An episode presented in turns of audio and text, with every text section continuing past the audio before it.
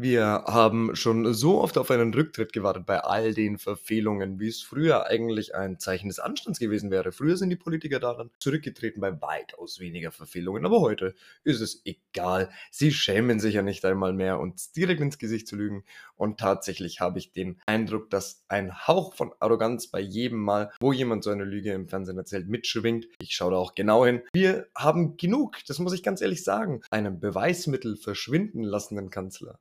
Erinnerungslücken haben den Kanzler, einen sich windenden und drehenden Kanzler. Wir haben keine Lust mehr. Ja? Und wir haben keine Lust mehr auf einen wirtschaftlichen Amateur, der die Grundlagen einer gesunden Wirtschaft nicht versteht. Einen passend als ökonomischer Analphabet äh, bezeichneter Mensch. Und wir haben genug von Außenministerinnen, die 100.000 für ihre Visagistinnen ausgeben. Und wir haben auch genug von einem Finanzminister, der verfassungswidrige Haushalte verabschiedet, um dieses grüne Idiotenschiff zu finanzieren.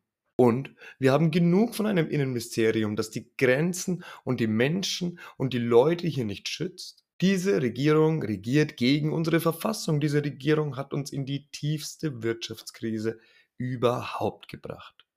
Deindustrialisierung, Insolvenzwellen, all das ist das Ergebnis der Ampelpolitik. Die Mehrwertsteuer im Gastrogewerbe, das sie mit ihren sinnlosen Maßnahmen sowieso schon kaputt gemacht haben, wie nochmal was. Wurde jetzt die Mehrwertsteuer wieder von 7 auf 19 zurückgeholt. 12 Prozent mehr. Das Volk wird ausgenommen, es werden zig Milliarden verschenkt. Die haben so viele Steuereinnahmen wie nie, aber wir haben kein Geld mehr. Wir müssen die Ukraine mittlerweile mit Sonderetats, die für ganz was, ganz was anderes eigentlich da sind, finanzieren und diese angreifen.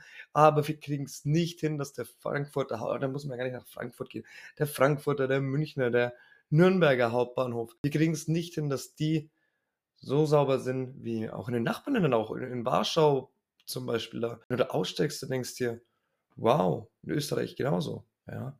Aber wir Deutschen, das Land der Dichter und Denker, das für seine Schaffenskraft bekannt ist, wir schaffen es nicht, die Probleme der anderen mal die Probleme der anderen sein zu lassen, bis nur bis unsere eigenen Probleme geregelt sind. Ich weiß, dieses Schwarz-Weiß, so leicht ist Politik nicht, aber da müsste es einen anderen Kompromiss geben. Wir können nicht dafür gerade stehen, was in der Welt passiert, wenn wir nicht die Ressourcen, die wir haben, für unsere eigenen Probleme verwenden. Und teilt diese Folge unbedingt, abonniert auch diesen Kanal und ja, verbreitet die Message. Also, ich glaube, das, was ich gesagt habe, ist Real Talk einfach. Oder hast du noch Lust? Schreib es in die Kommentare. Wir sind eine Community, in der Austausch möglich ist und egal wie extrem deine Meinung ist, wenn du sie gediegen schreibst, dann ist das alles kein Thema. Wir hören uns beim nächsten Mal. Dein Marcel.